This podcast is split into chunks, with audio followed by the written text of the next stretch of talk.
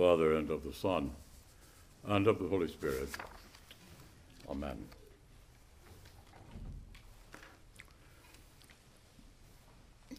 The church calls this feast Theophany, which means the appearance of God, because it's on this day, it's in this event of the baptism of Christ, that God is revealed as Father, Son, and Holy Spirit.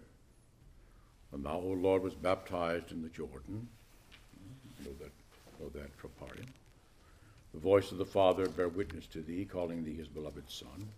And the Spirit, in the form of a dove, confirm the truthfulness of his word.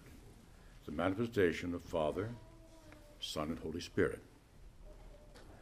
In the Eastern Church, this feast is earlier than Christmas.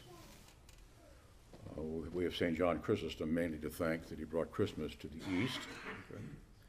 And I don't know who the West is supposed to thank for bringing theophany to the West, but they did.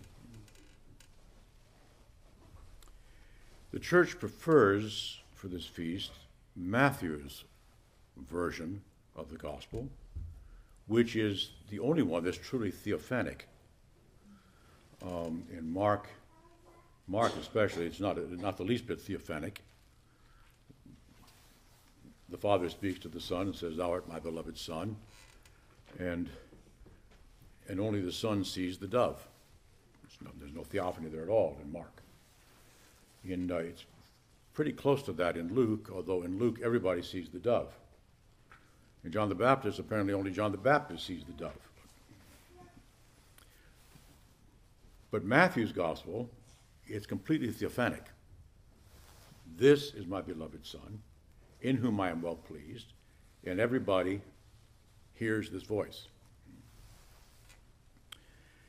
In Matthew's gospel, likewise, there's a clear parallelism between the beginning of Jesus' ministry with the manifestation of the Father, the Son, and the Holy Spirit in baptism and then the closing commission, the final commission at the end of Matthew's gospel, where the church is told to go forth and discipleize all nations, baptizing them in the name of the Father and of the Son and of the Holy Spirit. It's entirely appropriate that Matthew's gospel is the one that's used for, for this feast. There are merits to the other two stories as well. One can't possibly cover everything is contained in this feast. I'm going to limit myself probably to just one consideration. When the Father speaks of Jesus as his beloved Son, declaring himself well pleased, these expressions were not entirely, if the word be allowed, original. Indeed, they evoked in the mind of Jesus and anyone else who heard them two biblical texts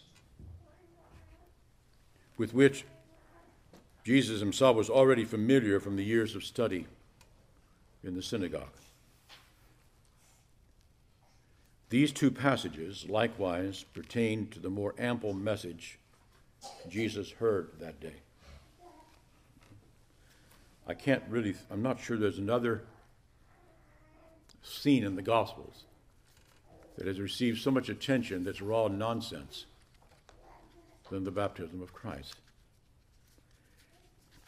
It shouldn't surprise us because it's obviously a scene which is capable of being seen from a number of angles. That's why we could never use, for, example, we could never use Luke's version of, the, of that baptismal scene as theophany. We couldn't. It's, it's, it's a very different thing in Luke. But all three of the passages have this expression. Okay? Huios, agapitos, my son, in whom I am well pleased. These words evoke, as I say, two texts. The first text conveyed the electrifying word spoken by the Lord to Abraham. Take your son, your only son, Isaac, whom you love, and go to the land of Moriah and offer him there as a burnt offering on one of the mountains of which I shall tell you. The memory of this dramatic story, evoked by the voice from heaven, beckoned Jesus to assume in his own life the sacrificial role of Isaac. God was not going to ask Abraham to do anything that he wasn't prepared to do. Take your son, your only son, whom you love, and sacrifice him as a whole burnt offering. Thus, in the beginning of his ministry, our Lord is already summoned to consider the tragic events that will end it. Prior to proclaiming a single word of the gospel, Jesus receives his first intimation of the cross. The reference to Isaac and his father in the baptismal scene is even more apparent if we consider the Septuagint or Greek text of Genesis 22 2, where the Hebrew word for only, yachid, only, is in the Greek changed to the word agapitos, beloved. So that the Greek actually reads, Take your beloved son whom you love. Now, the voice from heaven at Jesus' baptism likewise evoked a second biblical text, which was familiar to Jesus. It came from the prophecy of Isaiah and introduced the appearance of the Lord's servant. Indeed, this passage stands at the beginning of the servant song. This is how the servant songs begin. Behold, my servant whom I uphold. My soul delights in my chosen one. I have put my spirit upon him.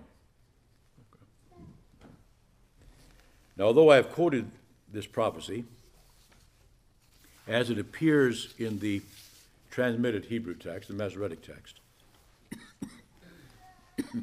early Christians were familiar with another version of it, a translation closer to the words Jesus himself heard at his baptism. This is the way it read, reads in Targumic literature.